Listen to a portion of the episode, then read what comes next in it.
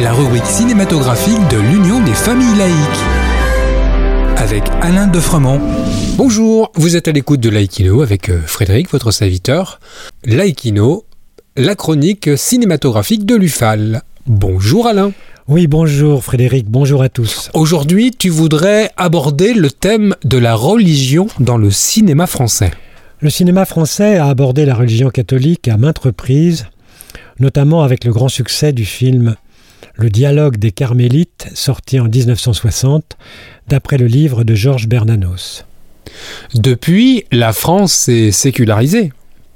C'est vrai, mais récemment, trois films français sur ce thème ont retenu mon intérêt, bien qu'abordant la religion sur des angles différents. Les pédophiles, dans l'Église notamment. Oui, avec le film Implacable de François Ozon, Grâce à Dieu, inspiré des affaires Bernard Frénat et Philippe Barbarin. Ce film relate l'enquête très difficile menée par des adultes victimes d'abus sexuels lorsqu'ils étaient enfants, abus sexuels perpétrés par un prêtre lyonnais. Face à eux, le déni et le silence pesant de l'Église catholique. Très documenté, le film se penche sur les traumatismes des victimes, mais avec beaucoup de dignité. Les deux autres films abordent le domaine religieux, mais différemment. En effet, La prière du réalisateur français Cédric Kahn aborde le thème religieux sous l'angle de la rédemption.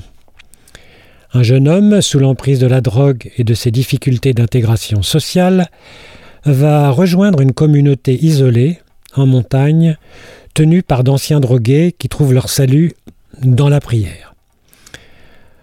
Thomas va devoir se battre contre lui-même pour découvrir la règle, le travail, l'amitié, l'amour. C'est un film difficile qui a révélé un jeune acteur prometteur, Anthony Bajon. Xavier Giannoli lui a choisi dans L'apparition, sorti comme le précédent en 2018, il a choisi de nous entraîner dans une petite ville du sud-est de la France, où une jeune fille de 18 ans affirme avoir vu plusieurs apparitions de la Vierge Marie. La rumeur s'est vite répandue, au point que des milliers de pèlerins affluent pour se recueillir à l'endroit de l'apparition présumée. Le Vatican décide même l'ouverture d'une commission canonique et y confie Jacques, un grand reporter, pour y participer. Ce dernier, interprété par Vincent Lindon, va voir ses certitudes vaciller. Et le réalisateur conduit son récit comme un thriller, que l'on suit avec intérêt de bout en bout. Merci Alain, et à bientôt en attendant de nous retrouver, n'oubliez pas notre émission de balado-diffusion sur laicidad.ufal.org ainsi que sur notre site ufal.org.